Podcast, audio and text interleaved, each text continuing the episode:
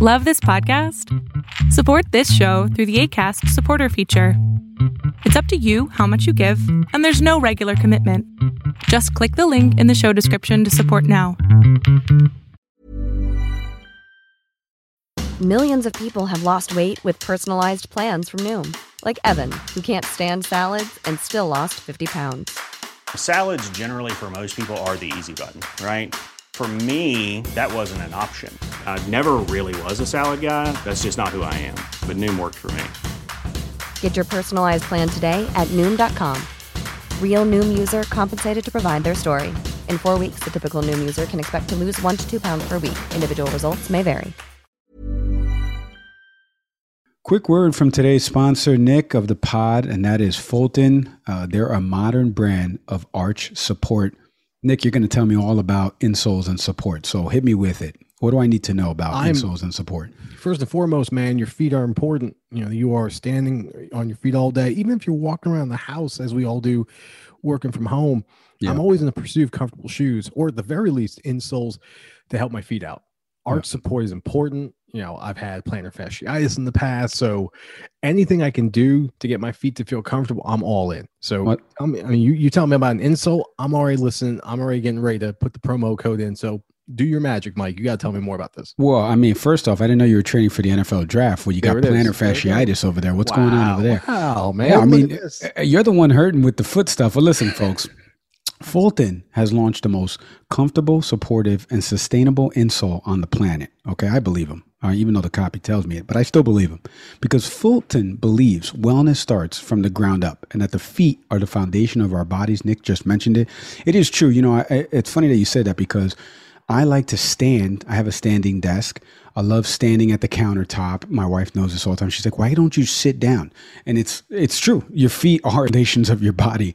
Fulton insoles, they offer comfortable arch support to align your body from head to toe, mitigating pain, providing comfort, and improving posture. Nick, this is great for you. I think this is right up your alley, this Fulton stuff. You got to check this stuff out.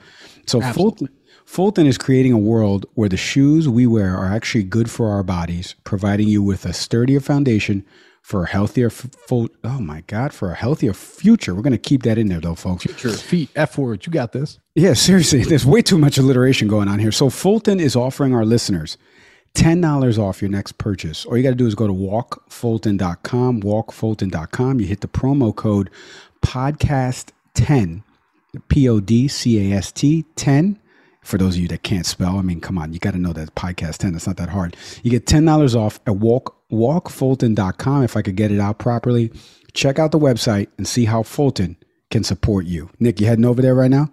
I'm about to save myself a Hamilton, baby. Let's go. There we go.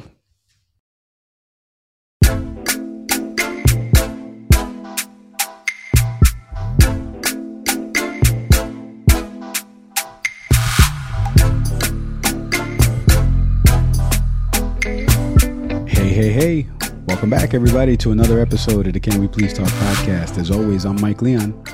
And I'm Nick Severi. Folks, we've got a fantastic show for everybody today. We've got a fantastic topic that I think. But first, Nicholas, my friend, how are you, sir? I'm tired, man. Just coming out right with it. You're tired. Of course. It's been a day, man. My wife's working today, so I'm working as well because obviously I'm full time. But right. I also got my two little babies at home. You know, one's not so much a baby; she's 6 years old. But between her and virtual school, and I've got the actual baby who's 14 months, and some more teeth coming in. It's wild, man. It's wild up in here. So it's been a day. So I'm looking forward to getting a little bit of time to rest up at some point and get ready for the madness again tomorrow. How you doing? I'm doing good. I think that's what people don't understand. You know, the two of us, we both have daytime jobs, families. So both of our offices are still virtual. Nobody is returning. So, you got the craziness at home, and then you and I, venture off in the evenings where we record and have guests on and things like that. So it's almost like we've got a full daytime action packed, and then we get into our nighttime programming, and that's you and I being able to record. So I'm doing good, man, adjusting back to New York City, and got to take the the little one out to Times Square today so she can see what Iron Man looks like, or at least, somebody impersonating Iron Man. She doesn't know the difference yet, but she did run up to him. So I was good. Like, at least she likes the characters. I like that. Right. But I was like, let's sanitize. As we shift into our topic for today, because we've got a fantastic topic for today. We're going to dive deep into it with a former friend of mine who used to work with me at MSG. But we really want to touch on representation in media and sports. A few weeks ago, Nick found an article on the Black Girls Hockey Club. If you don't know about this club, it's a group of black women that are into the sport, and there's not that much representation in the NHL. We know about this of the few amount of African-American players that play in the National Hockey League. So this group was started to kind of, gather fans together, specifically African-American women that wanted to go to games, teach younger kids in communities of color about the game. And Nick happened to find this article and he sends it to me. And I said, hey, I actually know somebody who produced that piece on them back in Madison Square Garden years ago. And that was LaKeia Holmes, who's our guest for tonight. LaKeia has a fantastic story, not only in broadcasting and media herself. She's worked almost everywhere at NFL Network. You may have seen her on Kyle Brandt's Football Experience show that used to air at 6 p.m. She's now at Bleacher Report as a senior producer. She's worked on Taylor Rooks' show on Bleacher Report. She's worked on Untold Stories, if you follow them on Instagram. So a lot of the pieces where they're telling stories with Terrell Owens, that was her producing and editing those pieces. So she's going to tell us not only about her career and journey in broadcasting from the lens of what it is to be an African-American female in today's broadcast world, but the real story about the representation and what the Black Girls Hockey Club wants to do in terms of, getting minorities and communities of color more involved in sports that they're not typically known for. Nick, I know you love obviously this topic. I just mentioned that you found this article about them and thought it was so fascinating. And how can we get LaKeia on, or somebody from the group? So give us your take a little bit about the overall topic and theme. Yeah. I mean, I'm always drawn to just stories about subcultures, just groups of people that come together for a common cause that we normally wouldn't expect. So, here I am reading this article about a group of black women who are just drawn to the sport of hockey. And I'm in, from standpoint of representation as a brown person, specifically, I'm Indian, where there's an opportunity to see more people of color being represented in, popular culture, be in sports and what have you. Yeah, I'm always passionate about that. So when I read this piece, I'm just blown away. I like, A, this group sounds amazing. B, they're doing incredible work.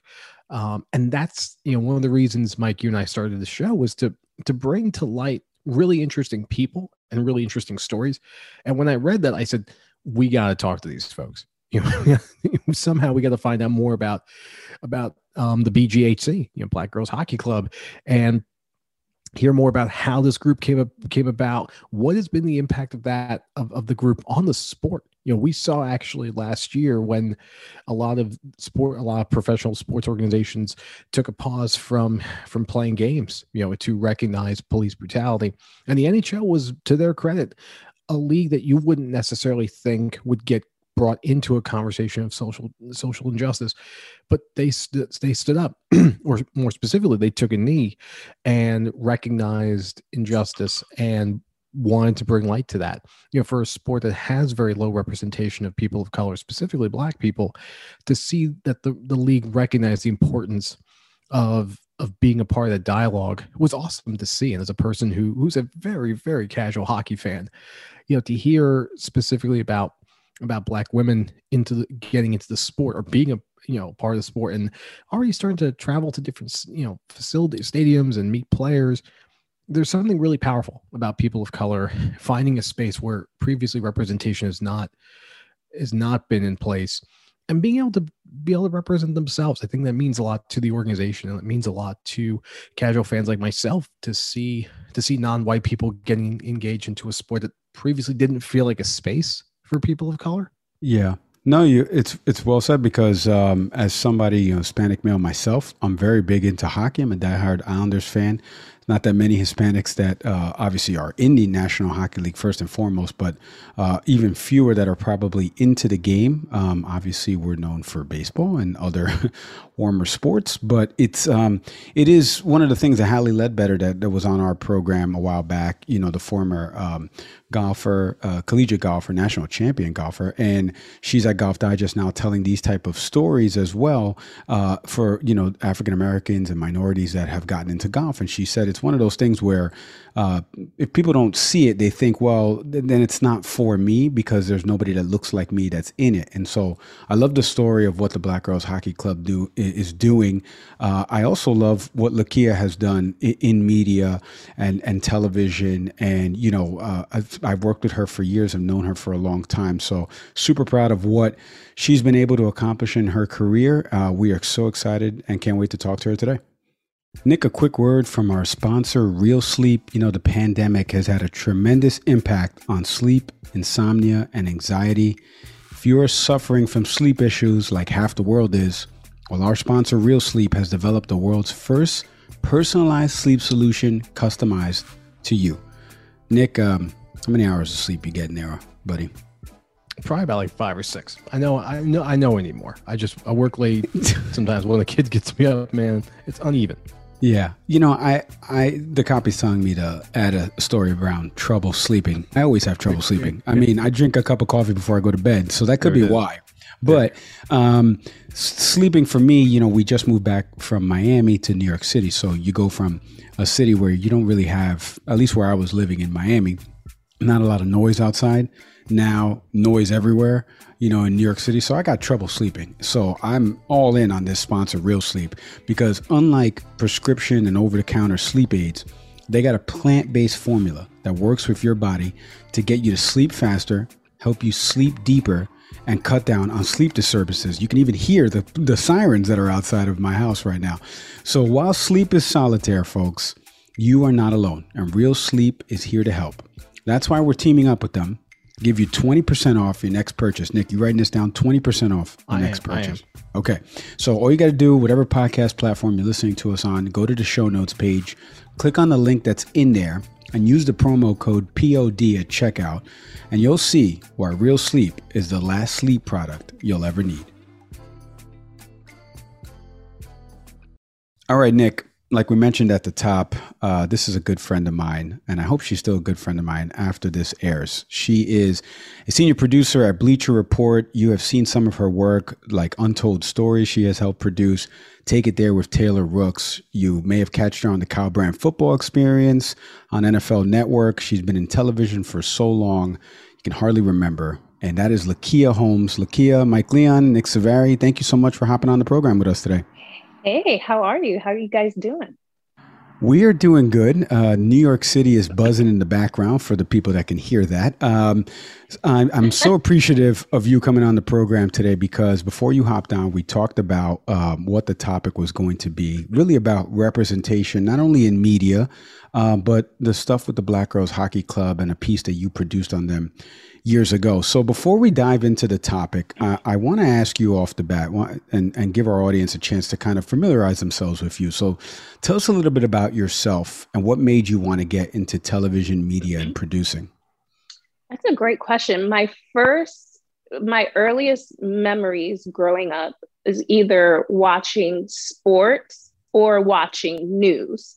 And so pretty much my entire childhood, I knew I wanted to go into news. And at one point I wanted to go into become a war correspondent. So a lot of my growing up was watching World News Tonight with Peter Jennings. And so seeing Christiane Amanpour and all those guys and women down in the trenches, you know, I'm a child of the 80s. So, you know, growing up watching the Iraq War and then, you know, all of the incidents that were going on in Yugoslavia back in those days. So that was what was originally going to be my goal in life. And I was in college, I went to Brigham Young University, and I needed some extra credits. And so a friend of mine told me about a sports broadcasting and production class. And so I was like, well, I like sports. I watch sports all the time. So let me just take the class and see what that's about. And so as part of the class, we had to do 15 hours of work on BYU's live game broadcasts.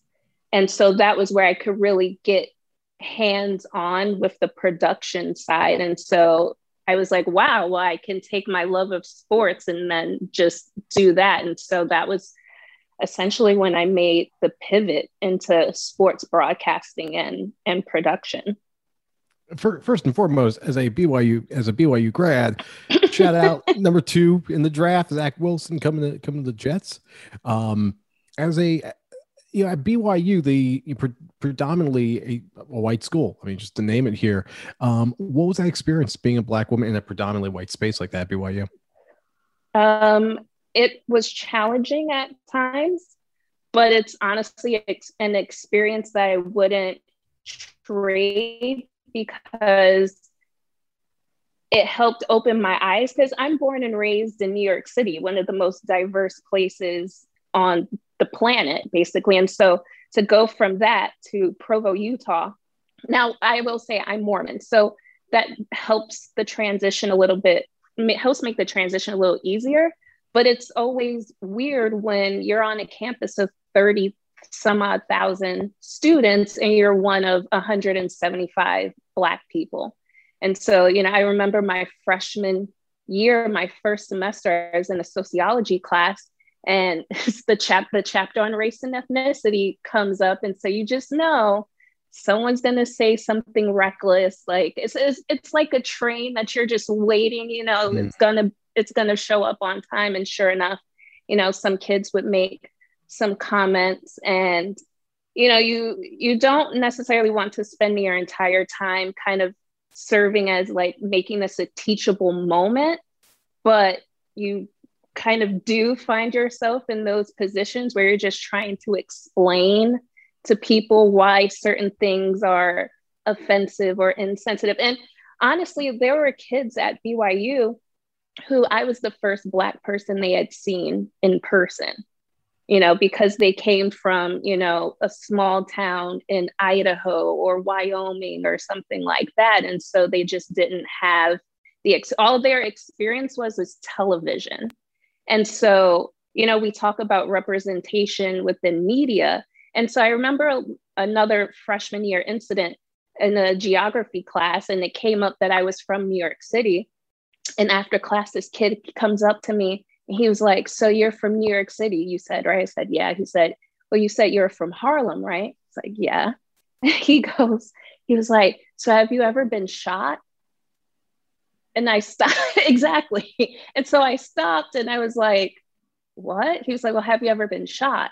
It's like, isn't it, just like, you step out your door and there's just bullets whizzing past you and stuff. And it's like, I grew up on like a nice tree-lined street in Harlem, not Baghdad. Like, what are we talking about? But again, because all he's seen in media is violence and just negativity and things like that. And so they just automatically assume that that's what the world is like. And so I would often find myself in moments like that where it's like, no, it's not like that. I come from a pretty middle class, neighborhood. I've never been shot at. I've never shot anyone, because that's another question that came up as part of that conversation.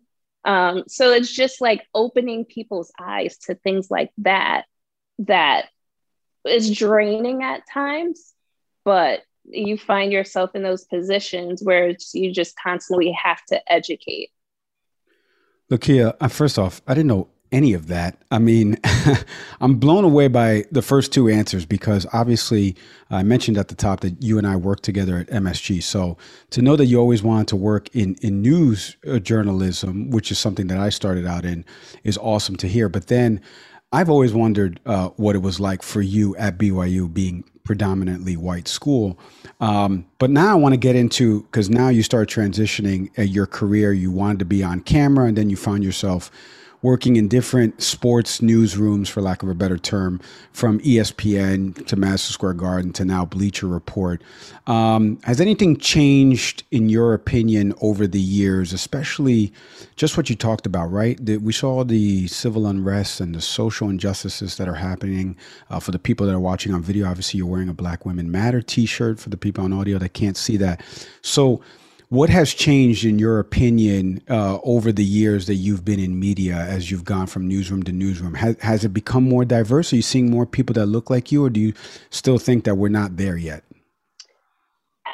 We've come, I think, a considerable ways in the, 10 plus years since I graduated, but I think there's still so much further to go. I remember just making the transition from MSG to Bleacher, and I think I could probably count the number of Black people, let alone Black women, at MSG on one hand. And when I made the transition to Bleacher, it was a lot more diverse, but it still is nowhere, I think, representative of just sports as a whole. We talk a lot about, how, these leagues that all of these sports entities cover, for the most part, are majority Black athletes, but you don't see those same, numbers when it comes to outlets who are covering these teams and these leagues. And so it's gotten better. I think everything that happened last year with the Black Lives Matter movement and all these companies kind of having their racial reckonings, they've made it a point to be better about diversity and inclusion, and, starting different initiatives and really taking a look at the way they do their hiring practices and stuff like that. So there are incremental changes, but I think there's still so much further to go in terms of really finding that balance, not just for Black people in media, but especially Black women, I think. Coming from the experience of the past year, you were just mentioning, what potential practices there could be, what shifts need to be made in the culture of newsrooms in general, both sports and outside of the world of sports. What are some things that come up for you that you define as important to ensure that you are embracing the views and opinions of people of color, specifically Black women in this example? What are things that you identify as priorities that organizations can do to get better? I think the biggest thing is just where's your candidate pipeline coming from? I've gone through my fair share of low paying jobs and jobs that I was overqualified for, but because of, the business that it is, it's hard to break through. There were so many positions where I was just trying to get my foot in the door, and it's like, oh, well, you're overqualified for this, but, you need more experience. And it's like, okay, well, which one is it, And so I think it's looking at the pipelines, looking at where you're actively recruiting talent from. I'm a member of the National Association of Black Journalists. It's going to conventions like that, where you can actively find and recruit diverse voices. And it's not just about, just plucking someone who knows someone and, that familiarity. Yes, there is some value in that and having a connection and stuff, but it's just how broad of that net is it that you're casting? And so, I think a lot of companies are taking a look at, okay, well, let's make sure that, a certain percentage of our candidates fit this box. I think, something similar to like the Rooney rule in the NFL, where it's like, well, you have to at least interview one minority candidate, and that's a start, but ultimately you're still seeing the same types of people being hired. And so it's just trying to change that mindset and just finding diverse voices, different perspectives. Because, not all people of color are monolith, like my experience as a Black woman is going to be completely different from an experience of another Black woman. It's just because we're both Black women, it doesn't mean we're all going to see everything the same way. So just having that diversity of thought and opinion can really help take your newsroom or your organization to the next level. But it's making sure that you're doing the work as an HR or, you know, as an organization, to making sure that you're actively finding and reaching out to these people and saying like, hey, we value your opinion. We value what you can bring to the table. And then also just making sure that you're paying those people competitively, you know, you're paying them well. So that way, you know, you can bring them in. And then also just fostering an environment where you're nurturing them to move up within the organization. You know, it's one thing to bring people in on like the ground level, but if you're not doing anything to foster their professional development and put them in positions to succeed, they're going to grow frustrated and they're going to go to the next place where they feel like they can get that fostering, that mentoring. And so I think those are some of the things that companies are looking at now and starting to figure out, okay, well, what do we need to do to be on the right side of history, basically? Speaking of diversity of thought, how about some diversity of sport? See what I did there?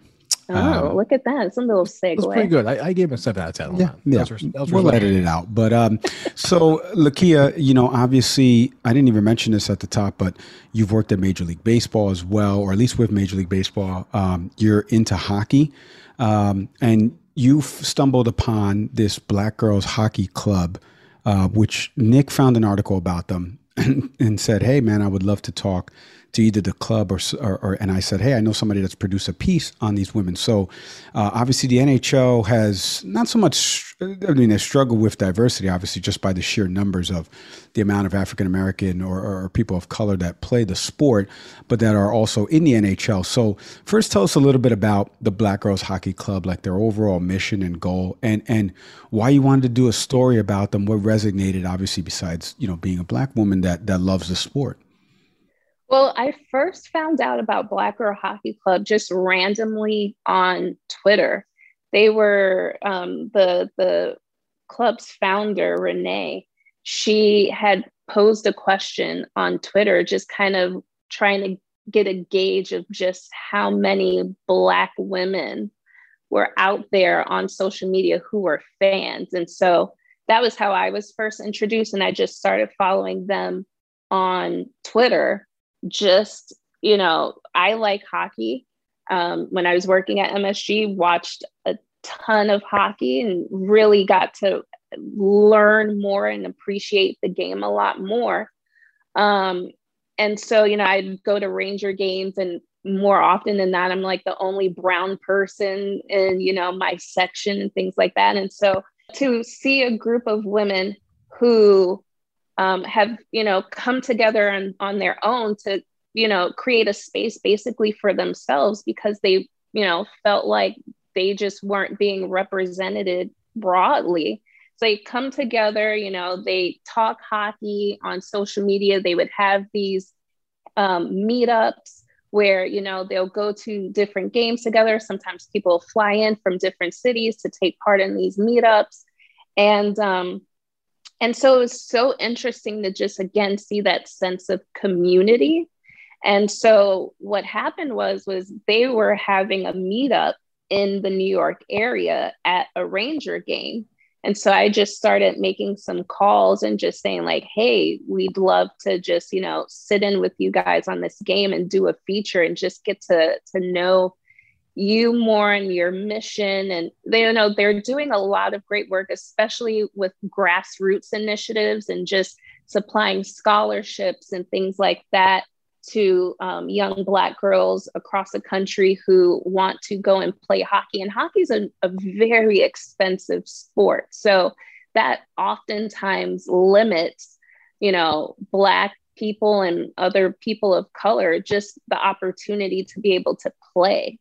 And so, you know, they're trying to do their part to just, you know, help foster an environment for young Black girls who want to play hockey, but just don't necessarily have the resources. So there's scholarships and, you know, they've done partnerships and things with various teams within the league. So again, it's just fostering that sense of community and through that shared love of the game. And it's been really interesting to see just in the, you know, 2.5, maybe 3 years since I first found out about them, just to see how much they've grown. And that's just a testament again to, you know, community. And again, you know, you'll probably hear me say that word a lot during this conversation. It's because, you know, there's strength in numbers. And as Black women, you know, we're so often find ourselves in spaces where we just don't feel like we belong. And so to be able to go to a game, a Rangers, you know, Capitals game, for example, with a bunch of people who look like you, sound like you, talk like you, have the same experiences, things like that, to be able to come together to just watch hockey and just foster that sense of love and togetherness and community within each other has been really, really special to see. As you were reporting on the organization, what was one of the most surprising things you learned in the process of developing that feature and getting to know the women? That they had felt unseen for so long. These are people who, you know, there were some women who, you know, are new to the game, who are learning about the game. But then you have people who've been fans nearly their entire lives, and they've always found themselves as the token Black person, whether it's at a game or, you know, on, you know, some at a sports bar or something to, you know, come together to watch a game or things like that. And so, you know, just, you know, to see how happy they were to have other people to just talk to, whether even it's just on Twitter, just, you know, talking back and forth, just share. And these are women who know the game, you know, they know the game inside and out. And it was interesting being at the Garden and kind of seeing them interact with people around them. And it's like, oh, wow, you really do like hockey. You really do know and understand the game. And it's like, well, yeah, you know? So I think that was the biggest thing for me, just to get a sense of just how bonded they are through hockey. And, you know, these are professional women who love the sport and want to help grow and foster love for the sport and other people. And so they're just using their platform in tremendous ways. And again, the support that they're getting from like the NHL and from the individual teams, because these teams and these leagues understand the value in that as well. And so they're doing what they can to, you know, help again, foster that sense of community, whether it's through certain activations that they're doing on the team level. Because a lot of these teams will be like, yeah, come bring Black Girl Hockey Club to our game. We'll make it an incredible experience for you. You know, we'll get you behind the scenes. You know, we'll, you know, try to introduce you to some of these players. So the club is working with these team community, you know, engagement, you know, personnel and things like that to just help make the experience extra special for them.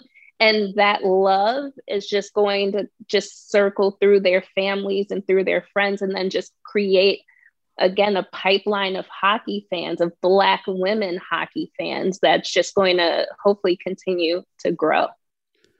LaKeia, you know, when we, as you were mentioning all of that, I think about what happened last summer. We talked about, you know, obviously the murder of George Floyd and all of the leagues and the stoppages. The last league to kind of, you know, do something was the NHL, and they got a lot of flack for it. And obviously they have a few African-American players in the league, one that's actually half Filipino and Black. So your thoughts first on what you think about when teams and leagues make statements, and do you feel like the NHL has done enough to make it, because obviously it's the sport that's known for as being predominantly white, you know, maybe Major League Baseball is right after that, but hockey has this, you know, distinction of being predominantly white. So when that happened last summer, they took a lot of flack for not at least catching up with the rest of the leagues in terms of making a message or participating in the boycott. And I think we even saw just a couple of weeks ago with the verdict in relation to the Derek Chauvin trial, where again, the NHL, people are, you know, criticizing the NHL for their relatively brief statement. But I think that these leagues in some ways are kind of in a damned if they do, damned if they don't situation. And, you know, like we can even look at the Raiders tweet that came out after the trial verdict. LaKeia, why? It's a sore spot for both Raiders fans. It's a sore spot, but it's an important one to speak to. We are going to do an episode on public relations. And that's why I asked the question, because it feels like whenever these events happen, right, and you just mentioned it, it's like if they don't make a statement, they didn't make a statement. Then they do make a statement. And it's like, hey, I don't like that statement. Correct. You, that statement was too short. You didn't say this specifically. You didn't. Yeah. Correct. And we've seen the Rangers and Knicks get that type of heat here in New York City. So it's like, well, which one is it? If they make a statement and then it's like, do I need a team to tell me that what they saw on video of that murder was bad? Like, I know it's bad. You should already, you know, say that that's bad, but you don't have to tell me. I'm at a loss, but the NHL, I feel like, got the most flack last year, specifically because the boycotts happened all on that one day. And the NHL was like, no, we're playing tonight. We'll do a moment of silence. And then the next day, you know, they stopped the rest of the league. So do you feel like the league is at least addressing some of those issues? Are there issues other than, you know, representation in the sport? Well, I will first say I'm not so much a fan of the statement. Like, show me what it is you're doing. You know, like, what are the actions? Like a statement, it's nice. It's putting maybe a small Band-Aid over it. So show me what you're doing. So I think that's the first thing. So again, to that point, like these leagues are kind of damned if they do, damned if they don't. So I think, you know, these leagues are trying to figure it out as best as possible. But again, this is another example of representation within these teams and within these leagues in terms of having other people, other voices in the room to say, hey, this statement might skew a little bit more this way. The statement might skew a little bit more that way. So to just have someone to be able to flag these things and just be like, well, wait a second, we might want to take a step back. I think is so valuable. And so, you know, these leagues really have to take a look again at who they're hiring. Who are these people in these rooms who are writing these statements, who are signing off on these statements and letting these statements fly. And so that's going to be the biggest thing, because, you know, it's always good to do a heat check, in my opinion, and just say like, hey, how does this sound? You know? So the NHL, they find themselves in a sticky situation just because of the numbers that you were talking about before. I don't know, you know, what the numbers are in terms of like PR and, you know, communications teams, but it wouldn't shock me if it wasn't, you know, if it wasn't very high. So those are things that leagues are going to have to look at. It's like, okay, well, we're going to put out these statements because we want to show that we're doing stuff, but do you have the right voices in the room to help you with these statements? And oftentimes they don't. And so, you know, that's where you'll see the contention kind of come in, where it's like, well, you're addressing things, but you're not necessarily addressing the right things, and you're not saying enough, or you're saying a little too much, or maybe you shouldn't have said that at all. And so it just becomes a giant mess. And you know, frankly, it's a performative mess.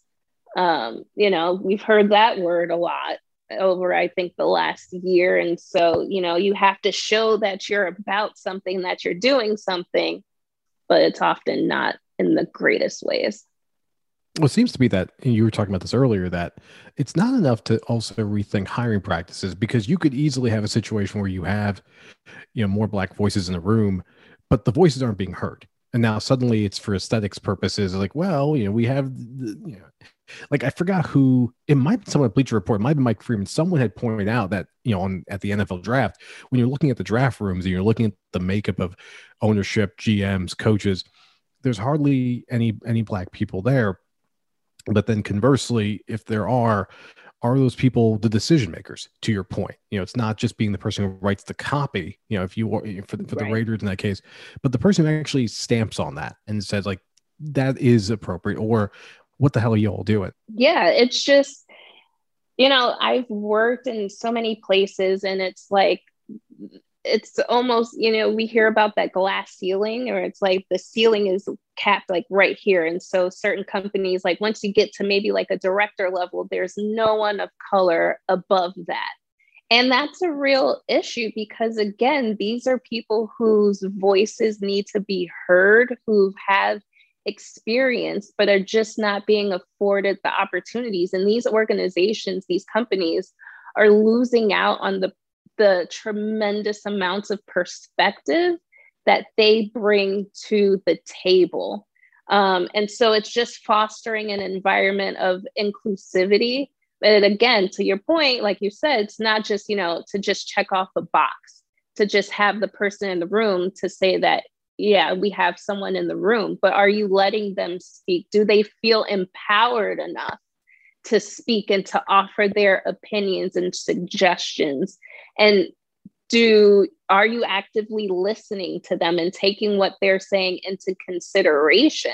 And more often than not, you know, there are people that aren't being put in those positions to succeed. And again, that's where professional development lies. Again, it's like empowering them, making them feel like, okay, yeah, I have a voice, I can use it, and I can be respected for my perspective, for my voice.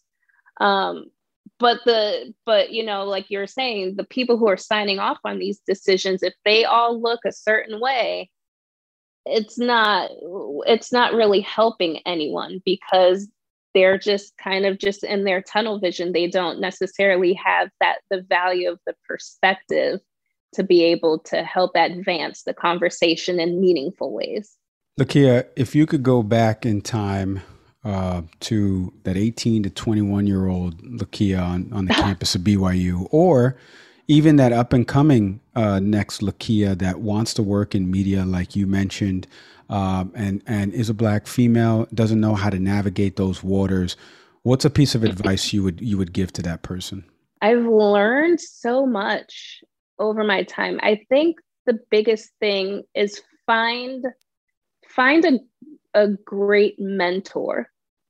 Find someone who's, you know, for me, I have so many Black women mentors within the industry that I look up to and that I can go to for advice. And it doesn't even necessarily have to be someone who's further along in their career. You know, I find myself having mentor-mentee relationships with people who are essentially on the same level as me career-wise, because we've all had different experiences at different stops along the way that a lot of us, it's like, wait, that happened to you too? And so just to have those people to lean on, to talk to kind of help you navigate, that's, to me, has been the biggest help. It's someone that I can just talk to and just not necessarily vent, but someone who will listen and say, hey,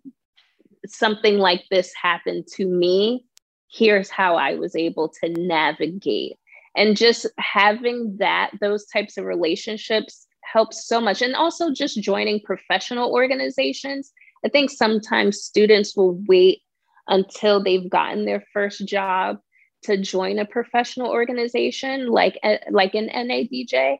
But if you can join something like that on the high school level or the college level, just to help start fostering those bonds and making those connections, because as we all know, working in this industry, it's all about networking and just making yourself, you know, visible. So joining professional organizations, you know, within NABJ, I'm a member of the sports task force. So it's like, I'm part of an organization within an organization. So that's been super beneficial for me. So that's the biggest thing that I tell my students that I talk to, that I mentor, just taking advantage of those resources will help you so much when it comes to just growing and learning within your career field. Okay, well said. Great advice, as my voice cracks there, because I'm super proud of you. I've known you for years and hired you at MSG because I saw something in you. You're immensely talented, and Bleacher Report is super lucky to have you. Check out all of LaKeia's work at Bleacher Report, from Untold Stories. Take It There with Taylor Rooks. She's working on something new that she's going to tell us about on Patreon, so you can head over to the Patreon portion of this. LaKeia Holmes, thank you so much for being on the program today. We really appreciate it. Thanks for having me. It's great to catch up with you. That was senior producer at Bleacher Report, one of my oldest friends, LaKeia Holmes. Check out all of LaKeia's work over at Bleacher Report, all the shows that she's worked on. You can even check her out at lakiaholmes.com. Some of the work that she's done on NFL Network, Major League Baseball, ESPN, Bleacher Report, like I mentioned. And then also check out the Black Girls Hockey Club, folks. They are doing such a great job of not only getting groups involved in the sport, you know, at the grassroots level, like LaKeia mentioned, but, you know, knowledge transfer of what it is to root for an NHL team, the rules of the game. It's so much going on there. I love the, you know, the articles that have come out about the group and what the group has been doing. And I love seeing people that look like myself, that look like LaKeia, that are interested in a sport that's always had this stigma of being, you know, white only or predominantly white. So, Nick, what were some of your takeaways from the conversation with LaKeia about representation overall in these different spaces? You sounded the best. I think, you know, the work for telling the story of Black Girls Hockey Club, which is what kind of inspired tonight or today's episode. I think she weaved that story, you know, how putting that feature together connects to even her own experience, you know, being a Black Mormon, attending BYU, just all of the weaves together beautifully, and just tells us just the value of representation and the importance of the work that she's doing, you know, and all the awesome stuff that's happening at Bleacher Report. Yeah, check out Bleacher Report is one of my favorite sports apps. But you can check out all of LaKeia's work, like I mentioned, lakiaholmes.com. For all of the .com work that we do, youtube.com. Nick is pointing down, smashing the subscribe button. Please subscribe, follow us on YouTube for all the video clips of all of our interviews. At Patreon, Can We Please Talk Podcast. If you go into our episode notes or series notes, as Nick gives you the dollar bill signs that Randy Moss was pointing to when he wanted to get paid contractually. Straight cash on me. Straight cash on me. That's right. You can head to our Patreon page and find out more excerpts from all of our interviews, all this bonus content. You can listen to LaKeia talk about what it was like to work for me back at MSG and how I mentored her and how I Simonized my halo after that conversation. I got clapped for talking about baseball. Correct, right? You get where we get clapped because Nick hates baseball now. I just found out. I'm a lost person without the sport. I'm just trying to come back. Like, he was helping me. You cut into that. You know what? You all have to get to Patreon to hear how that conversation went down. That is true. Head over to Patreon. Can We Please Talk Podcast for our episode as well. Audio platforms, you know them by now: the Google, Spotify's, the Apples of the world. Continue the conversation with us. Email us at canwepleasetalkpodcast@yahoo.com. We would love to hear your thoughts, not only on this topic, but some of the other topics that we've performed on the show and have had guests on from the show. If you've got a show idea for us, shoot us an email. In our episode notes page, you can always find our email, canwepleasetalkpodcast@yahoo.com, or follow us on social at Can We Please Talk Podcast on IG and TikTok, and at Can We Please Talk on Twitter. As always, I'm Mike Leon. Grateful to be your partner. I'm Nick Saveri. I mean, I don't even know how to end it like that, but that was a good ending. We're not going to clip it. We've got too much invested in it. Thank you for that, Nick. I really appreciate it. That was a great way to end it. All right. Always, brother. Have a good one.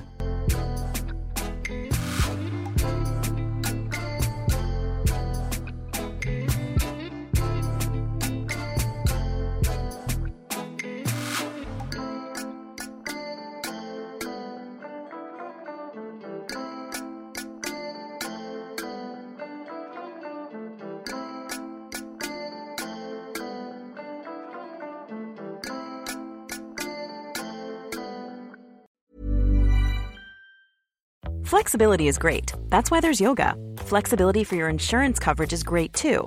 That's why there's United Healthcare Insurance Plans. Underwritten by Golden Rule Insurance Company, United Healthcare Insurance Plans offer flexible, budget-friendly coverage for medical, vision, dental, and more. One of these plans may be right for you if you're, say, between jobs, coming off your parents' plan, turning a side hustle into a full hustle, or even missed open enrollment. Want more flexibility? Find out more about United Healthcare Insurance Plans at uh1.com.